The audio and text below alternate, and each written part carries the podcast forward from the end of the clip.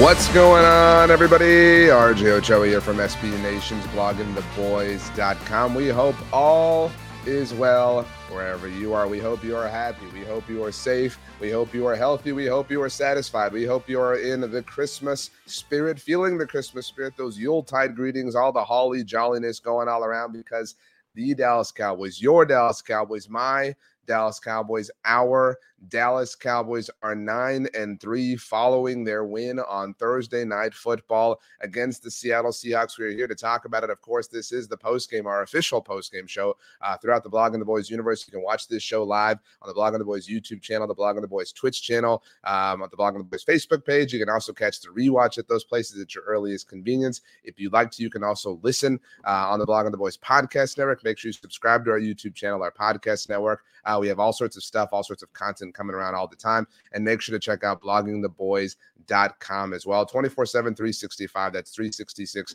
in a leap year, of course, for the latest and greatest in the world of the Dallas Cowboys. 41 to 35, the final score. I see all of you in the comments. Watsamata saying that my voice is almost back. We have a lot to get to, obviously, uh, as the Cowboys pulled this one out. It was definitely stressful, as it was definitely tenuous. Uh, but I do want to start and say one thing. Uh, if you appreciate the things that we have done here at Blogging the Boys um, in a video capacity, if you love our YouTube channel, if you love what we're doing on Twitch, if you love our Facebook things, all these streams, all these live shows, uh, our producer, our silent producer who has been behind the uh, proverbial glass for many years now, uh, this is their last show with us. Uh, so a big thank you, a big round of applause. We could not have done everything that we have here at Blogging the Boys without our silent producer. I promise you, all the things that you have enjoyed could not have happened. Definitely would not have happened. Uh, so a big, big, big thank you to our silent producer here at Blogging the Boys. All the best to them moving forward. Um, and uh, we'll see what happens, obviously, without them here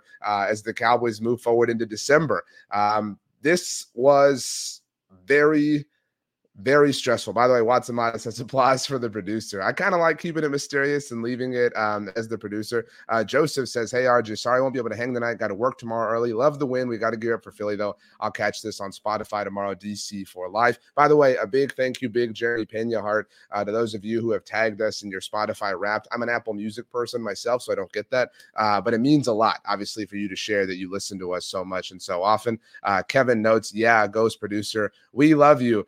Your uh, your Barmy says, "Hail to the producer. Good luck." Uh, again, we seriously could not have done what we have here, and so my personal thanks, my personal gratitude to our silent ghost producer for everything that has happened here.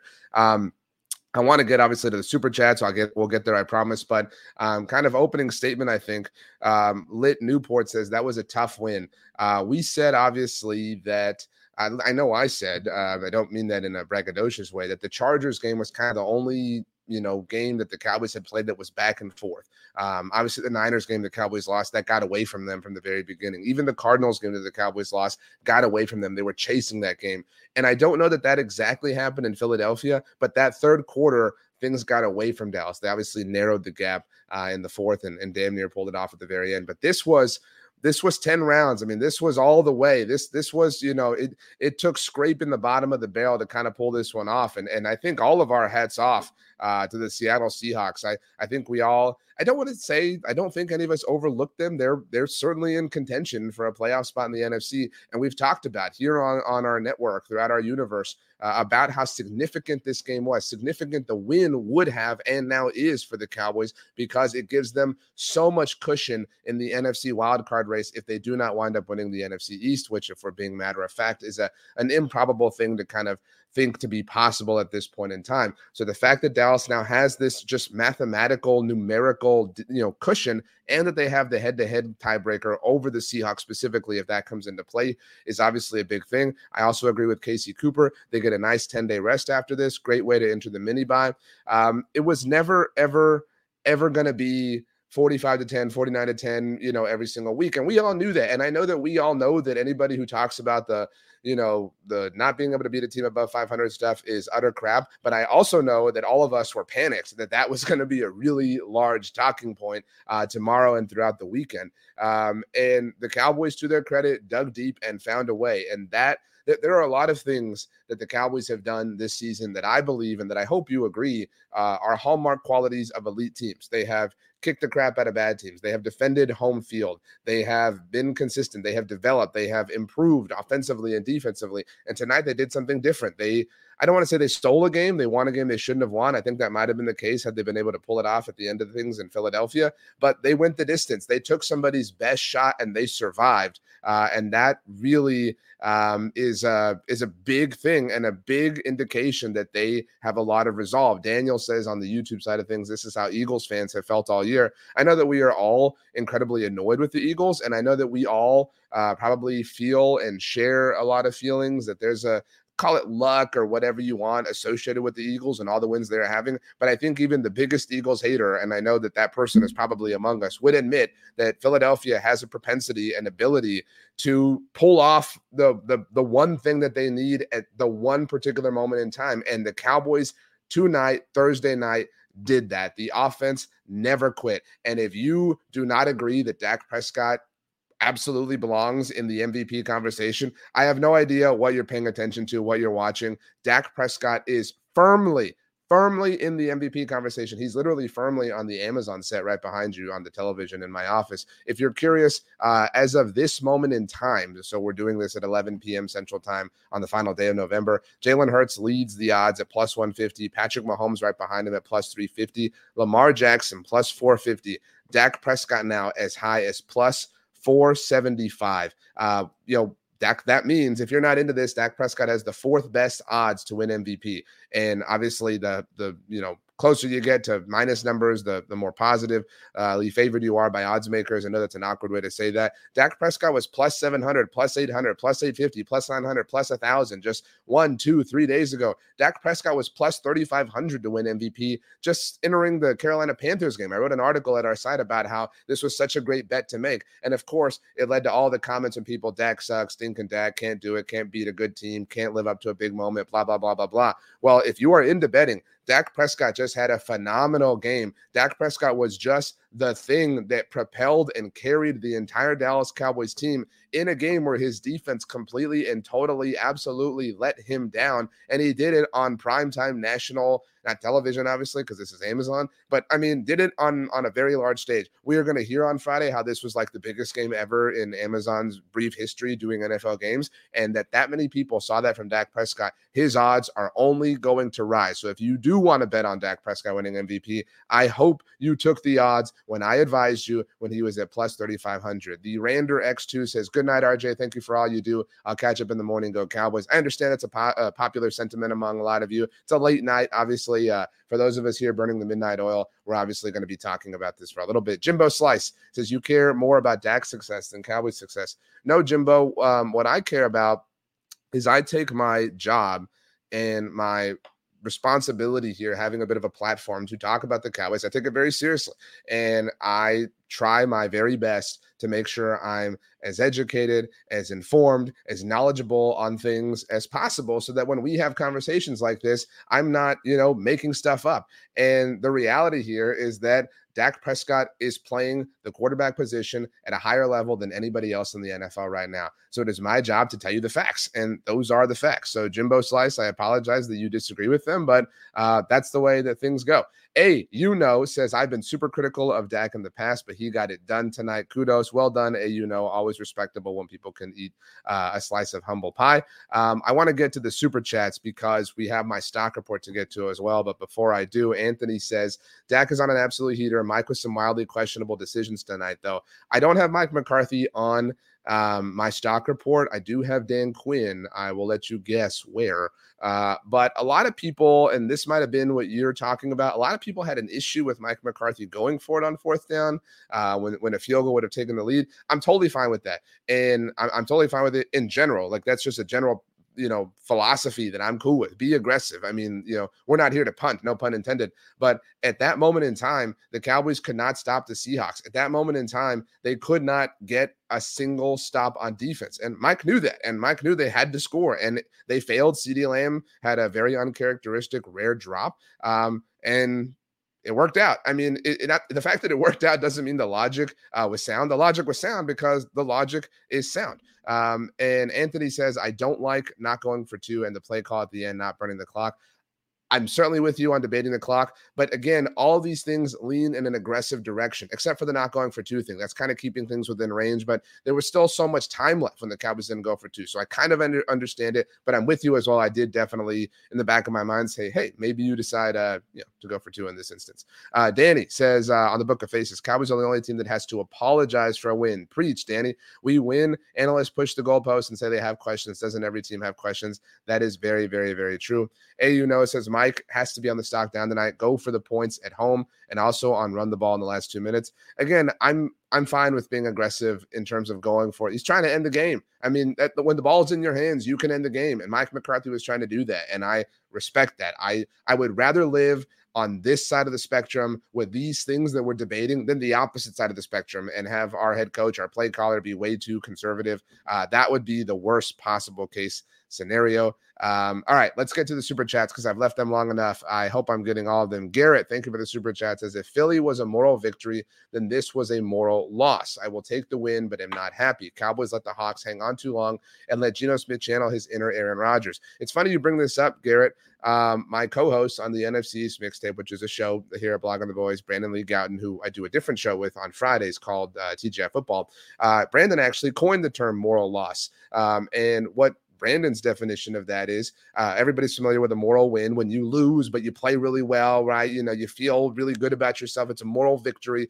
Uh, a moral loss is the inverse, the exact inverse, kind of what Garrett's describing in his comment. You get the win, uh, but you can also kind of learn the lesson that you would normally learn with a loss. Again, the opposite of a moral victory.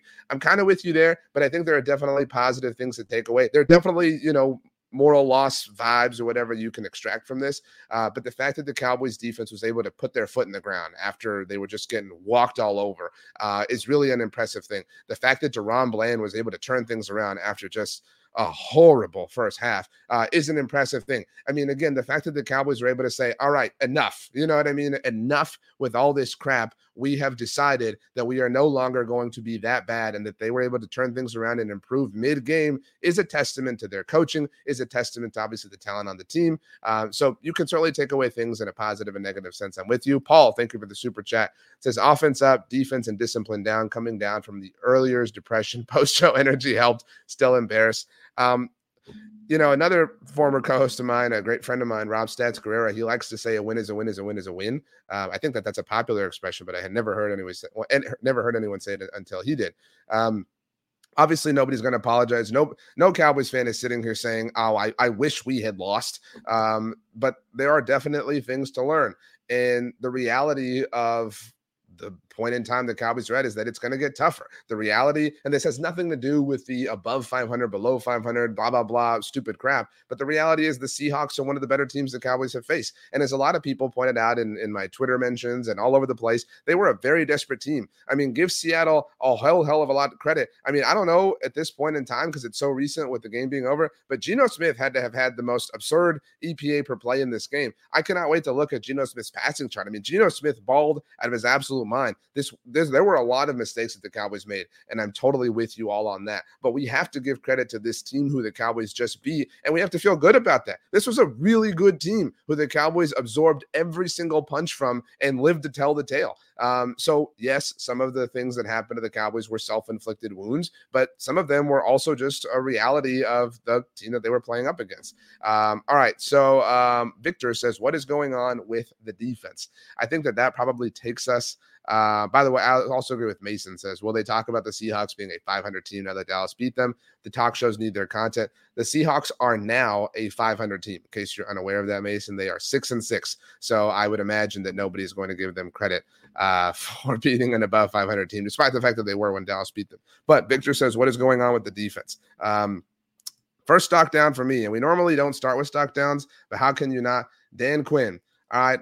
I love Dan Quinn as much as all of you. All right, I love Dan Quinn, but I get kind of sick of, you know, Dan Quinn getting nothing but praise. Nobody wants to come for Dan Quinn when the Cowboys defense is awful. Cowboys defense got worked against Arizona. Cowboys defense got worked, obviously, against the 49ers. Didn't really get worked against the, the Eagles, but the Eagles had a 100% conversion rate in terms of touchdowns in the red zone. And the Seahawks were having that same sort of success. So maybe Dan Quinn is not the dude who walks on water the way a lot of Cowboys fans, at least on Twitter, like to act like he is.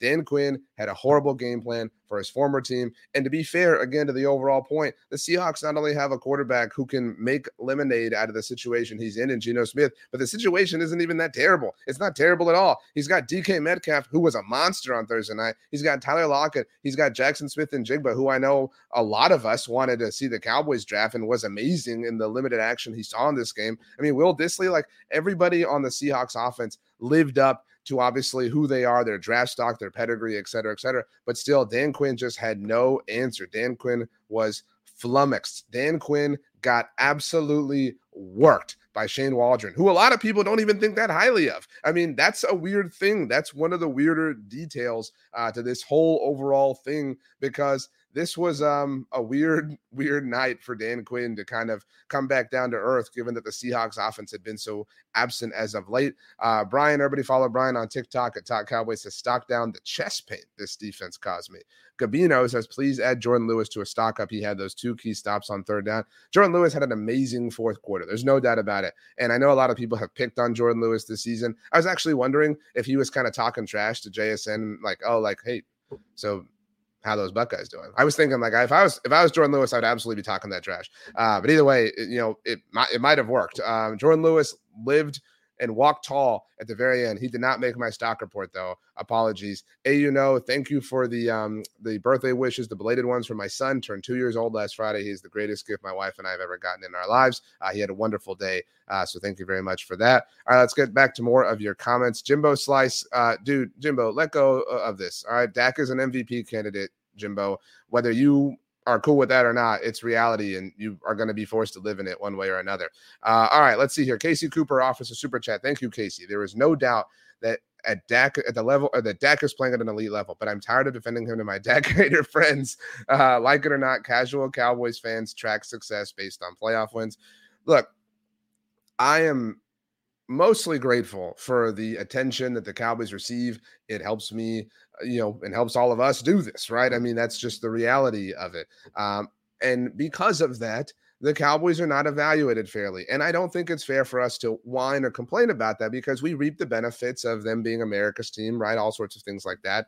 Um, but you have to understand, you have to put that kind of handicap on conversations you have with people. They're not going to evaluate the Cowboys fairly. Anything you bring up, any objective point of data, any evidence based point, they're going to say, oh, yeah, they're going to lose in the playoffs like they always do. Oh, yeah, like when they're going to win a big game. Oh, yeah, they haven't won the Super Bowl forever. Like, yeah, I mean, duh, like all of that is true. Like, we all know that. Nobody hides from that. Nobody disputes that. They, you know, when the Chiefs began their run of success that they're on, nobody was like, oh, well, you know what? They haven't won the Super Bowl since 1969. What a bunch of losers. Nobody talks about the fact that the San Francisco 49ers have a longer Super Bowl drought than the Dallas Cowboys, but that's just the name of the game, Casey. So I'm sorry that you have some Dak haters, friends. Maybe you need to meet some more people. We got a lively chat going on here, people who kind of see the light the way that you do. Uh, but tell your friends to eat it because Dak Prescott was marvelous on Thursday night. Little Buddy 81, thank you for the super chat. Says this win keeps the pressure on Philly. Huge win today. Wasn't pretty, but got the job done. Not something we can always say as Cowboys fans. This team just seems different. Let's go, boys, on to Philly.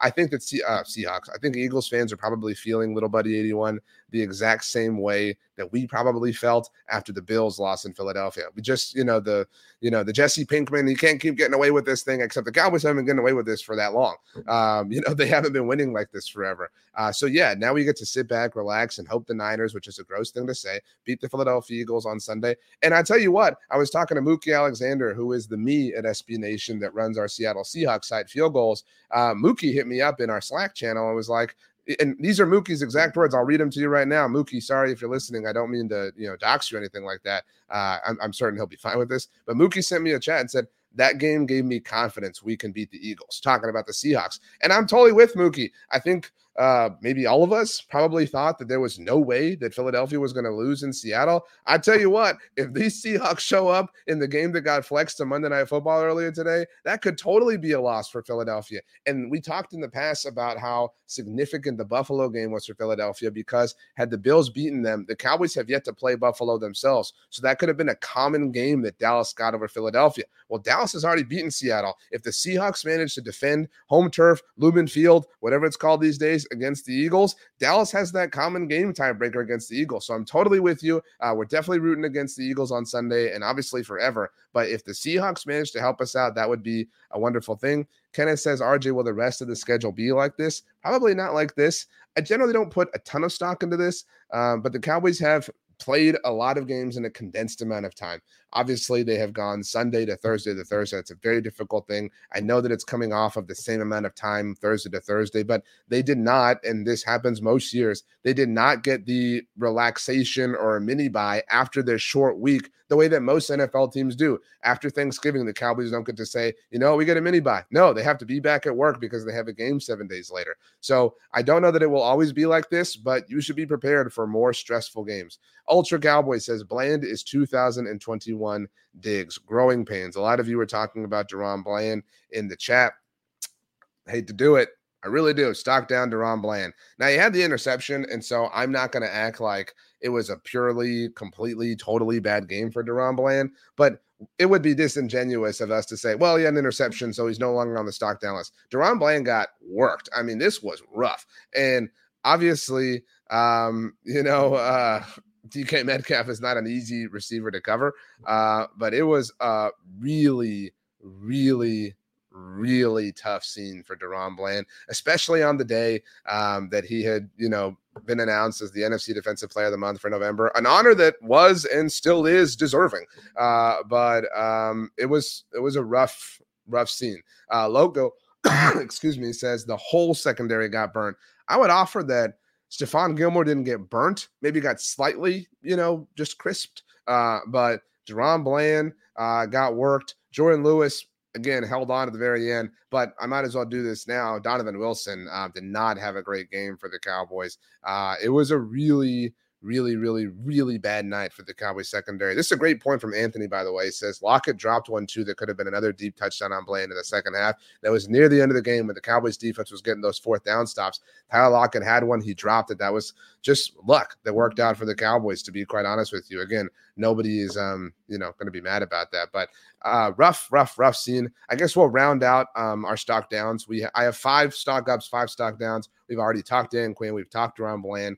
We talked Donovan Wilson, obviously. Stock down Dante Fowler. Dude, what are you doing? I mean, what's what's going on here? Like, what's up with these offsides? Like, I mean, how can you I mean, what? I mean, like, I really don't have much more to say, but that was a, a tough, tough scene as well. And stock down Markquese Bell. I mean, the Cowboys, it wasn't just that the secondary was getting worked. They couldn't stop the Seahawks ground game in the second half. I mean, we all came out obviously of halftime and we thought, you know what?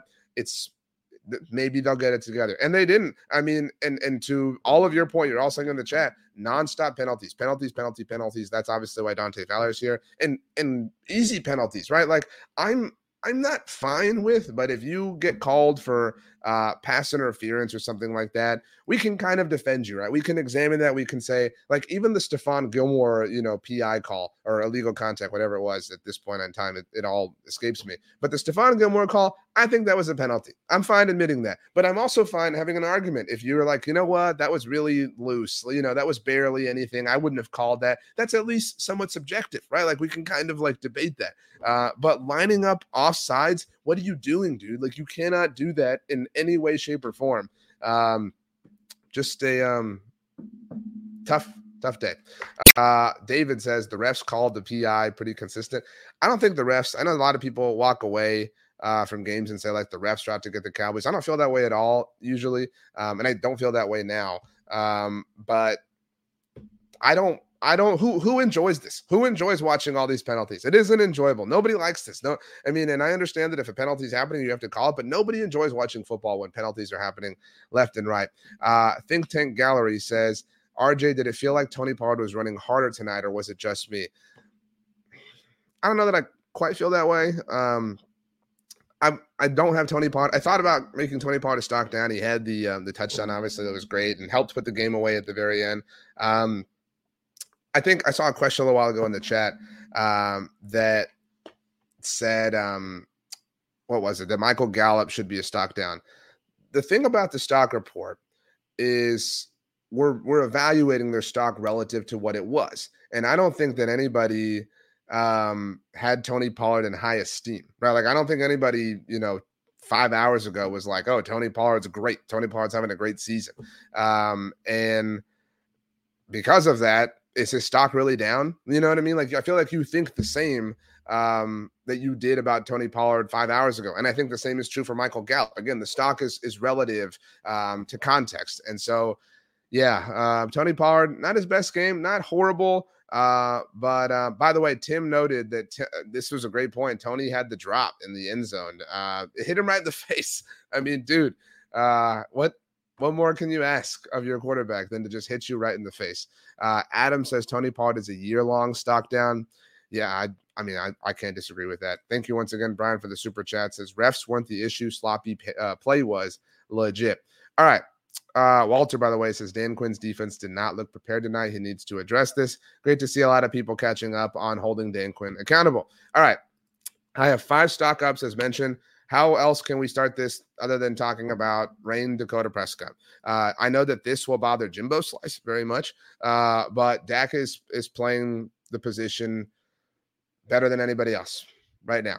That's just the reality of the situation. Jonathan, uh, with a great comment on the YouTube side, says Dak is proving all haters wrong this year from accuracy to interceptions. Dude is a beast. Dak Prescott finished this game 29 of 41, 299 yards, three touchdowns, was sacked four times. Um, also had seven carries for 22 yards. Um, and not just like seven carries, but like, I mean, seven gritty carries, like seven rough carries, seven like get your hands dirty carries. I mean, this was very actually reminiscent of the first playoff win that Dak ever had in his career against the Seattle Seahawks when he had obviously the incredible rushing touchdown that we all remember. Tim says on the Book of Faces, Dak ran for his life all night and still balled.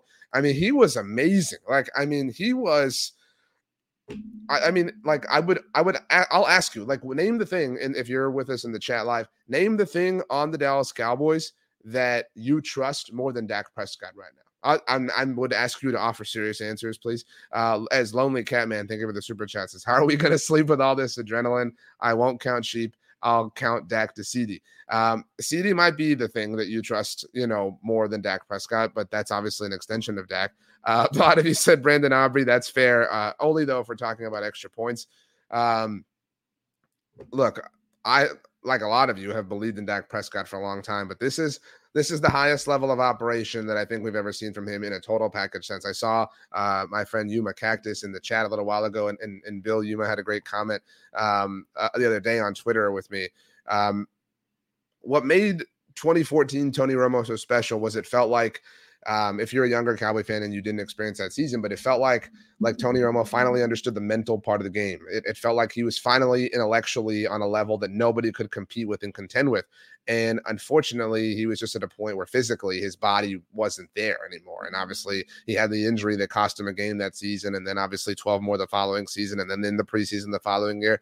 And it feels like Dak Prescott is in that same place but just with the physical strength and physical body to to live up to what his his mind is capable of.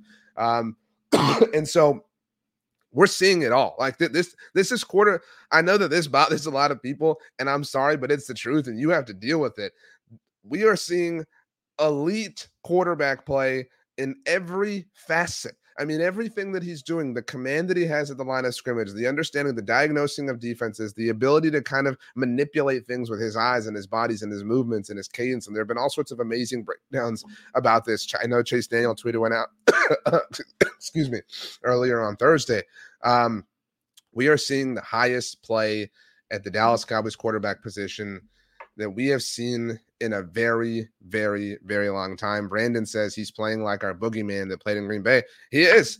And I know that it is not a popular thing to say, and I have full residency on this hill, as you all know if you watch and listen to me. But what do those two dudes have in common? What do current day Dak Prescott and boogeyman Aaron Rodgers, for the most part, have in common? Mike McCarthy as an offensive play caller. I am not going to sit here and as I say that, Jasmine says in the chat, we can all trust that Mike McCarthy will mess up the time management. I don't know what Mike McCarthy has to do to get any kind of credit. I think for the most part, we can all agree that Dak Prescott, who is a stock up, as you can see, is playing at an MVP level. And we're not willing to give 1%, one crumb, you know, of, of, of this whole thing to Mike McCarthy. We're not willing to sit here and say, you know what? Mike McCarthy made Aaron Rodgers look really good. Obviously, Aaron Rodgers is really good, but Mike McCarthy was a part of that. And Mike McCarthy is a part of this. Maybe, just maybe, Mike is somehow part of the overall results. I, it's it's amazing to me um, how Mike McCarthy can't get anything here. Keith Murphy, the unbeaten, thinker for the super chats. Is why San Francisco Philly dealt to three and we gave up 40. Are we on a level? Um, I'm sorry, Keith. I don't totally understand the question.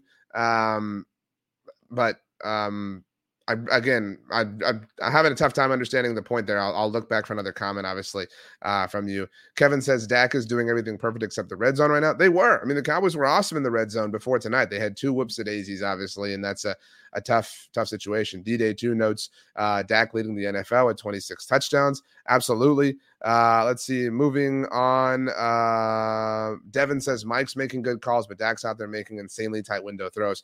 We can give credit to both of them right? We we can we can give credit to Dak and credit to Mike McCarthy. It doesn't just have to be one. Keith, thank you for the super chat again. Says, why did San Francisco? Okay, I understand your point now. Why did San Francisco hold Seattle to three? It was 13, and we give up 40. It was also not 40. Uh, I don't care how we looked against sorry teams. I'm comparing us to the best. I want to beat San Francisco. I mean, to that point, why? I mean, you could play this game all day, Keith why did the Eagles lose to the Jets and the Cowboys blew them out, right? Like, why did the Eagles barely hang with the Patriots and the Cowboys blew them out? Why did the Eagles barely hang with the Rams and the Cowboys blew them out? Why did the Eagles barely hang with the Commanders twice and the Cowboys blew them out, right? Like, why, why are we only applying this conversation one way? Why did the 49ers lose to the Browns and nobody cared? Nobody talks about that as a horrible, you know, sort of thing. Uh, it's it's just a one – you know, way level of analysis. Why the Cowboys, you know, to make the argument about the Cowboys sucking, we can diffuse these things all day long. Maybe I'll knock them out the park. Let's do it. Let's have some fun. I'm living. We're thriving. It's Thursday, November 30th, and the Dallas Cowboys are nine and three. Watson Mata says, agree that San Francisco is the thing, but we can't get to them for another six games. We got to play who is in front of us. That is very, very well said. Uh, Michigan says this is a finesse team that needs the pass offense to dominate in order to win games and playoff games. I agree. And Desquatch says Dak's throws tonight were insane. Agree with that as well.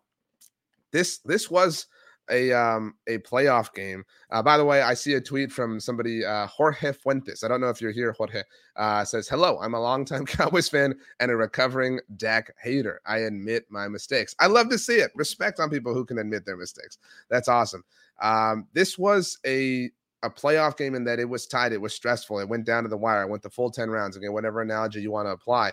Um, and so I think that you should take a lot of positives away from this. You can definitely take things to build on, uh, but this this was a test, and the Cowboys ultimately passed. Uh, Tim Lowe says the Eagles barely won most of their games, but they won't get the same criticism. That's totally true. I mean, and again, we can sit here and be annoyed about this, or we can just accept facts and we can hold on to one another and make it through. Uh, let's see here. Brandon says McCarthy and A would have won Super Bowls, but the defense in Green Bay outside of a few years were suspect. Well said.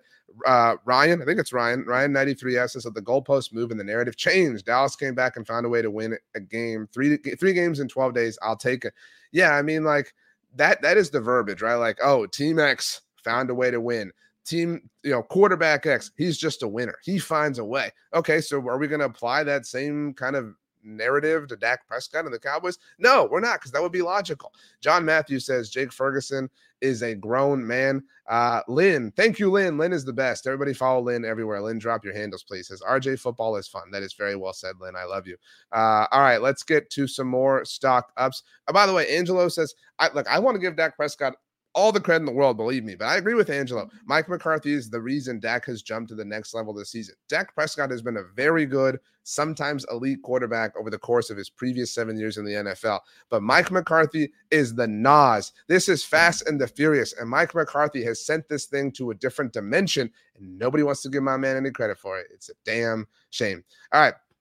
Uh, Michelle, by the way, last one, then we'll get to more stock ups. Says Dak is the best quarterback in the league right now. In a game like tonight, will lose some MVP votes. I disagree, Michelle, um, because he is higher in MVP odds. Uh, but yeah, Jalen Hurts plays horrible against Buffalo and gets vaulted to the MVP favorite. Make it make sense. Um, if I have to make sense, and I know we have some Eagles fans who listen here, the Eagles are um, Eh, I, like I don't want to act like NFL media only favors one team, but NFL media loves the Eagles. Like you know, the Eagles they have their like you know the Philly stuff, and obviously it's a, a rabid sports town, and so like people are so hungry for that story to exist. But you know, when the Cowboys lose and lose in chaotic style, it sells. And so people want that to happen. So that's just kind of the way it goes. Little Buddy 81, thank you once again for the super chat. It says poorly played game by defense. Offense bailed them out. Uh, good teams win, poorly played games, something the Cowboys haven't done in some time. A win is a win, not going to be perfect every week. Way to grind. Again, completely agreed with you. I am not pumped. I am not happy. I am not proud of the fact that the Cowboys barely pulled this one off by the hair on their chinny chin chin, but they pulled it off nonetheless. And these are games you have to win. If the Cowboys are going to be able to steal the NFC East, if the Cowboys are going to be able to steal the top seed in the NFC, those are both at present moment in time highly improbable things. But if those things are going to happen, you have to win these games. You have to. That's the reality. You you are never. There is not a single NFL team that is going to win all 17 games and just kick ass all 17 games. That will not happen. You're human. You have off moments. You're tired. You're exhausted. It's your second Thursday game in a row. The other team is, is really desperate for a win. Excuse me. I'm still battling a little bit of this cough and whatever it is. Anyway, you have all these circumstances that are kind of hovering and living and existing in the ether. So, yeah, you take the wins and the Eagles of 2023 are a great example of that, right? Like we're all super annoyed about that, but they've won all the games. Like they've won 10 of their 11 games, and that's ultimately what matters the most. I think we all agree objectively that the Cowboys are potentially a better team than the Eagles, but guess what? The Eagles have the wins to show for it. They have the wins on their resume. You can't take them away. And so if you can win, nobody's going to apologize for that. Um, so uh, well said, little buddy. Uh, I know we had another super chat. Keith, thank you again says, uh, I don't care what San Francisco does against Cleveland. Keith, I love you. I don't care what they do against us. Shut Seattle down like San Francisco did. One touchdown Seattle had was a pick six. I want our team to shut teams down like they do. Hold us to a higher standard. Keith, I really appreciate the super chats. Um, but like if you want the Cowboys to just like win every game 40 to nothing, like you got to adjust for reality. Like this is not Manchester City in the Premier League. Uh, this is not, you know, the kind of uh, vintage Golden State Warriors dynasty. Like this is not going to happen. This is the the league uh, on earth filled with the most parity that there is. This is not, you know, Joey Chestnut and on the Fourth of July eating hot dogs, right? Like there is going to be tough games and. Sometimes some teams are going to beat teams one way, and then other teams are going to beat them another. So again, seriously, thank you so much for the super chat, but you got to let this go. I mean, it's great for San Francisco that they beat Seattle, you know, a little bit more soundly a week ago. But if next week, when the Seahawks play the Niners again, if the Seahawks win this game, are you going to come in here and be like, you know what, man, the Seahawks beat the Niners and the Cowboys beat the Seahawks. So clearly the Cowboys are a better team. Like, you just got to take this thing one week at a time and live and understand that it is an ever changing, ever moving vessel of weird. That's the NFL. Uh, Keith, thank you again for the super chats. And when we have been healthy, all blowouts. That's my standard is for us. Keith, if your point is that you want the Cowboys to win every game in blowout fashion, we all agree with you, my friend. Uh, okay, let's keep going here. Uh, Lonely Catman says we got five games to get better. That's well said. Uh, let's get back to stock up. We've only done one so far, uh, and it is Dak Prescott. I appreciate those of you who are here. Obviously, it's late. Uh, so if you have work or school or something, duties, responsibilities in the morning, um, that's what coffee's for. Anyway, uh, stock up CeeDee Lamb. Dude, what? I mean, this dude is on another level uh, now. I mean, had a bit of a quiet game last week from a statistical production standpoint. Uh, I, I, say that even though he had a touchdown, uh, but CeeDee Lamb was in his bag. 17 targets. CeeDee Lamb was targeted 17 times on Thursday night. It is so clear the offense runs through him. I mean, the we I know we love the straw that stirs the drink thing um, because of Stephen Jones. The straw is CeeDee Lamb. The drink is CeeDee Lamb. The cup, the Stanley Cup or the Yeti or the koozie or whatever you're using to hold your, your drink is CeeDee Lamb. He is everything and more. Uh, I'm going to steal a line from Danny Phantom, uh, who's one of our BTBers. This is a heavy thing to put on CeeDee. He might be the the most talented player to wear that number. And I say that with great respect, obviously, for Drew Pearson and Michael Irvin and Dez Bryant. They were incredibly hardworking. They were obviously able to accomplish some impressive things, but CeeDee might have the most talent and, and might be in a position to utilize that talent in a different way. He has a quarterback and a play caller who are willing to lean into that talent and and and press on that talent and and just be aggressive with that talent. I know he had the drop on fourth down, so who cares? But I mean, he had 17 targets in the jet sweep, as you all noted in the chat. He had 12 receptions, a buck 16. He had the touchdown. He was the most dominant force on the offense. Obviously, not counting Dak Prescott. What an amazing amazing performance from CeeDee Lamb. Um, Adam says CeeDee looked, I think you're saying like bad, like really good, you know, bad. Um, Ryan says CeeDee is a wide receiver one. Let's move on. Uh, that's a great point. He's gonna get so paid. I mean, he's he's gonna get stupid paid. I mean, think about it. The players who the Cowboys have to pay, and we've been talking about this forever, and I don't mean to take this in that direction. Cowboys are gonna have to pay CeeDee Lamb, they're gonna have to pay Micah Parsons, and they're gonna have to pay Dak Prescott. It is very possible. I'm I'm talking like over 50 it's it's at least 51% likely i'm willing to say it's it's more likely than not that this time in what May, um, not this time, but in, come May, uh, come what May, whatever, uh, that the Cowboys will have the highest paid quarterback in NFL history, the highest paid wide receiver in NFL history, and the highest paid pass rusher in NFL history, all on the same team. Um, that is like that's within play at this point in time because of the seasons that Dak Prescott, CeeDee Lamb, uh, and Micah Parsons are having. I mean, Micah Parsons is Micah Parsons. You got to pay him all that money no matter what. Uh, it's incredible. Um, just what an amazing performance from CeeDee Lamb. Uh, let's move on. A lot of you wanted to give him some love, so we will do so. Stock up. And I'm not doing this just because you said, but you know, I want to give love to y'all's guy, my guy now. I was slower to get here than a lot of people, but I'm here now. Let's start the party. Jake Ferguson. This is more, look, I've said it before, and I just want to offer it again. It wasn't that I didn't believe. But sometimes I think that people confuse their beliefs with their wants. People will say, I believe this is going to happen. And it's really just saying something they want to happen. I think that that happened with Jake Ferguson and it happened to work out. Um, so I'm not trying to be a hater or reverse hater uh, because Jake Ferguson is the real deal. Like he, he is the, I don't know at this point in time where he would rank among NFL tight ends, but he's definitely like a, I mean, he's he's not Travis Kelce or George Kittle, right? Like we're, we're, you know, there's some obvious ones that we're not kind of putting him with. He's like a top top five tight end. He's the fifth best tight end in the NFL. Promise I'm gonna drink some tea after this. It's all gonna work out, but a lot of you refer to him as a security blanket. Uh, that's really what he is, and a a badass. I mean, that would probably be the, the way I would describe it. Just this kind of, you know, Travis Kelce has a physical kind of quality to his game. Um, but I think well, we don't like George Kittle for obvious reasons, right? Like Cowboys, Niners, whatever. But what I love about George Kittle is like he just looks like this. I mean, just ball of energy when he's when he's moving, when he's grooving. When George Kittle is on, he's impossible to stop. He's like Sonic when you pick up the like, you know, thing. Um, and that's Jake Ferguson. I mean, like he is tough, and he he he wants to be right in the middle of the fight. And to have that dude as your security blanket is just a really, really, really, uh, really great thing. Uh, Kelsey says, stock up. Fergie talking back. That's what I'm talking about. Like he's got an attitude. Like, you know what I mean? Like he's he's he's the you know, that's the dude I want with me. I mean, like Ferguson is awesome.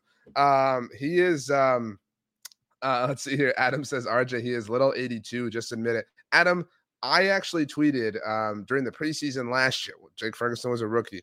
Um, if any of you have seen the movie Troy, fantastic movie, uh, great, you know, kind of uh, history lesson or, you know, whatever on Greek mythology, the city of Troy. Uh, there's a scene uh, where somebody tells Brad Pitt, who plays Achilles, um, uh, about he's talking about. It's a long story, but anyway, the, the in the in the line he says he looked like you, he even moved like you, and I tweeted that out, and I was talking about Jake Ferguson and Jason Witten. Yeah, like he is. I, I would disagree that he is not Jason Witten because as amazing as Jason Witten was for the Cowboys. Um, and it was cool to see him and his his success, obviously, in, his high school team, um, and see that package that Amazon had. Obviously, we're all rooting for Witten's team. He's different. I mean, like as great as Witten was, um, Jake is is is more willing to scrap. I mean, you know, like that's there's a different, you know, kind of gear that he has. And uh, again, it, it reminds me of George Kittle, and, and um, it, it it feels like he's the best. And I know I don't mean to put this on Jake Ferguson, obviously, but it feels like he has the best qualities of of George Kittle and, and, Travis Kelce. Like it feels like he's a hybrid of the two. And obviously, Travis Kelce spoke very highly of him in the offseason. We all remember that. Uh, I just saw you, Eric, say I see a little Kelce and Ferguson. He's again, he's got the kind of physical, vertical, you know, prowess of Travis Kelce and the kind of route running ability, but he's got that just that badass quality that George Kittle has. And so it's a great, great package in an overall sense. Um, and he's he's a lot of fun to watch. And I think that's why we all really, really enjoy him. Um, so great job, Cowboys. Great job, Nick Ferguson. Uh, I have two more stock ups left.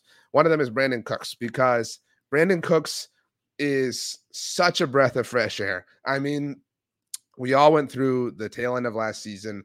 I mean, just wanting and wishing and begging for Odell Beckham Jr. and begging for T.Y. Hilton, um, and and finally, you know, having or hoping to have somebody opposite of CeeDee Lamb who could be a proper, you know, Robin to his Batman. And that is what Brandin Cooks is. I mean, he is able to be that guy. He's not just a Robin. He's able to pick up the pace and have his own moments and have his own shine. And that is a really valuable. It's it's more valuable than we can even contextualize. It is a really valuable quality. His speed is such an asset. It is such a weapon, even in a disguising sort of way. Uh, his what what the Cowboys have done with Brandin Cooks, involving him in their offense. What a what a big surprise, by the way, that involving Brandin Cooks in your offense was kind of a good thing, kind of a good idea that that, that would help. I mean, who who would have ever thought that? Uh, but awesome to see that happen. Um, now in our current moment. So final stock up for me, and I think you'll all agree with this. When I when we wrote this down, I kind of thought I might get a little bit of pushback from the chat on this, but nevertheless, I forge on. Uh, it's a defensive player, and I know that right now we're all like the defense sucks. Uh, it's not Micah Parsons. Uh, it is somebody from his draft class though, and it is Wingardium Leviosa Odighizuwa. Osa might be the most underrated player on the Cowboys right now. By the way, L2K War Hades, thank you for the super chat. It says, Boys normally lose that game. Now I'm a believer. Well said. Uh, a lot of you saying DeMarcus Lawrence. Demarcus had the great stop at the end and deserves a lot of credit, but Osa is just a force. Like o- Osa is a monster. I mean, he has become so vital and so important to the run defense and the pass rush. Like he can do it all. And for a team and a fan base that has tried so hard to fall in love with different defensive tackles, O's just kind of hiding right under our nose. I mean, like he has been a breath of fresh air. I agree with Watsamata. Says double O needs to be a Pro Bowler this year. Ryan says 97 is playing lights out this season. Um, let's see here. What was the comment? Uh, Rick says, yeah, RJ Osa is amazing. Uh, says Osa playing all Oso. Uh, Oso means bear in Spanish, for those of you that do not know. Uh, let's see here. Adam says Micah makes everyone look better, but Osa does it by himself too. That is very, very, very well said. Um, man, he is. Um, I love this comment from from Matsumoto says, uh, I have no idea on Osa stats, but he is the consummate three tech. Your Barmy says Odighizuwa is fun to say too. That's that's well said. Uh, but I like the Osa thing. I like the Wingardium Leviosa. Uh, obviously, you know, chat Harry Potter. Uh, he has been he's a monster. I mean, you got to have that guy in in the trenches, and especially in a game where you're not getting a lot, you know, done on that side of the ball. Um, Osa Odighizuwa, which is a fun name to say, uh, was phenomenal. That's my stock report. You can read it at bloggingtheboys.com as well. I'll flesh out some thoughts, and I do a little Instagram post as well on this as well. I'm really trying hard to beef up my Instagram game this season, so I appreciate those of you who have come along for the journey. You can follow me on Twitter or Instagram at RJ Ochoa. Either place, to try to be active on both. Um, all told, I mean, look, um, the Cowboys have won more games in since 2021 in the regular season. They haven't won the Super Bowl. They've won more regular season games than anybody except for the Chiefs and Eagles. That's it. Like I don't know if you know that, but since 2021, all right, so two years, almost three full seasons, um, they have won more regular season games than anybody but two teams. Again, they have not won the Super Bowl. They have not reached the NFC Championship.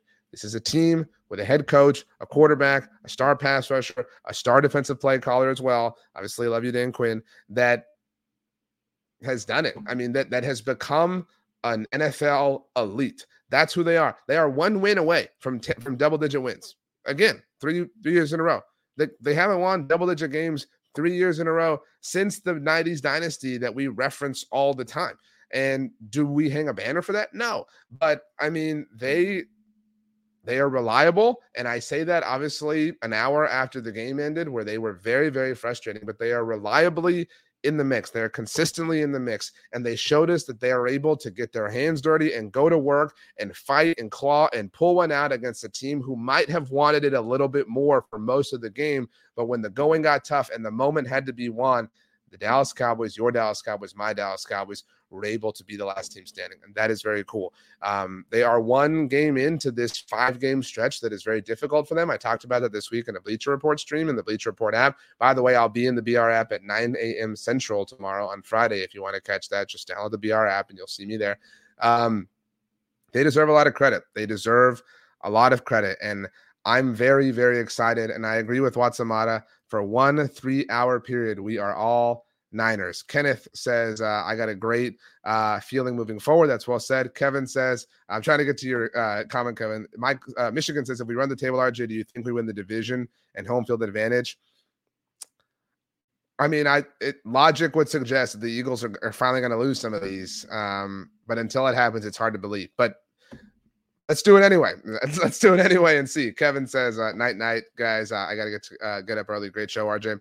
I love you all so much. Um, I love talking about the Cowboys with you. Um, we will have uh, something for you on our channel tomorrow on Friday as well at some point. And obviously, the weekend has no Cowboys football. Uh, we'll have podcasts coming out throughout the podcast network as well. And we'll, of course, be back next week for a normal week with the Cowboys playing on Sunday. The Cowboys will host the Philadelphia Eagles next week on Sunday night football. If you like what I do, you want to follow me, like I said, on Twitter, Instagram, or threads at RJ Ochoa, on TikTok, RJ dot Ochoa. If you want to send me an email, you can do so. rj.ochoa at sbnation.com.